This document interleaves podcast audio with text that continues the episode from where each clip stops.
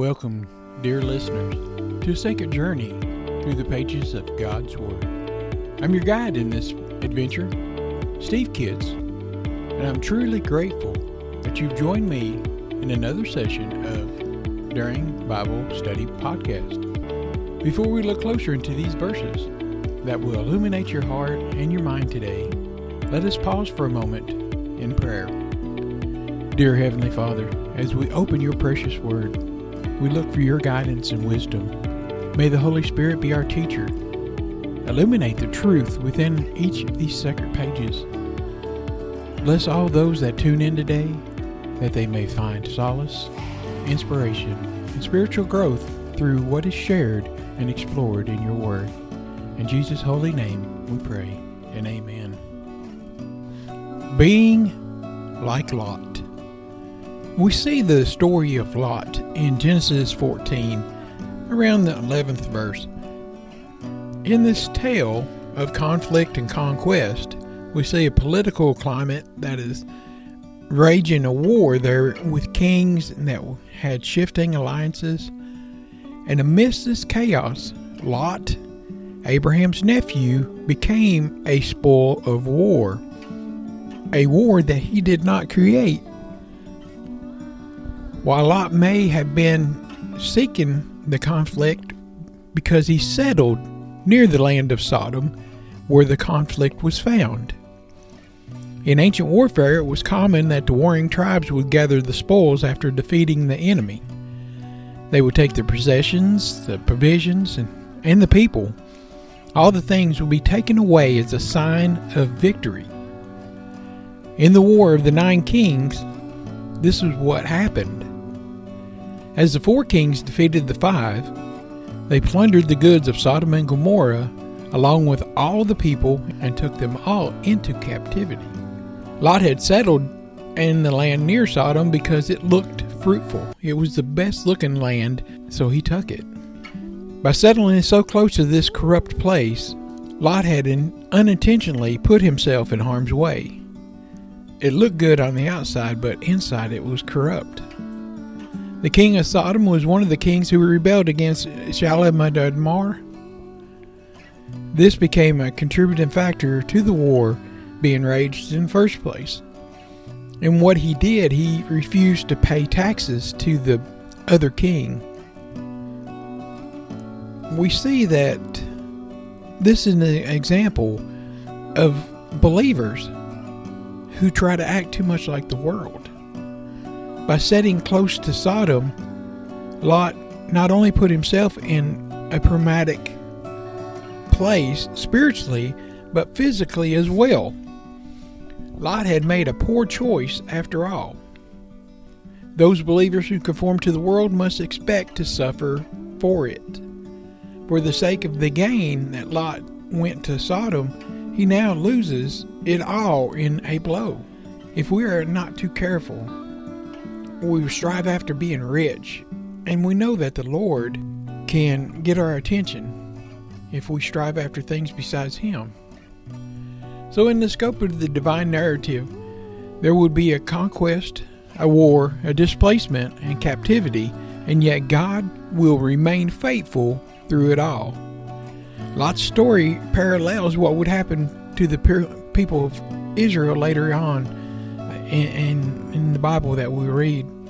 As the people of Israel would experience their 70 years of captivity in Babylon, we see that in Jeremiah 25.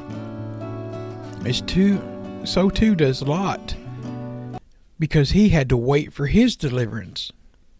Now, deliverance would come with a swift and mighty hand, but not immediately.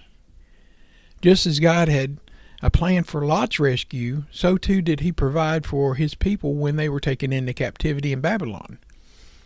Captivity and rescues are patterns throughout the narrative of the Scripture. God is the one who restores and redeems his people.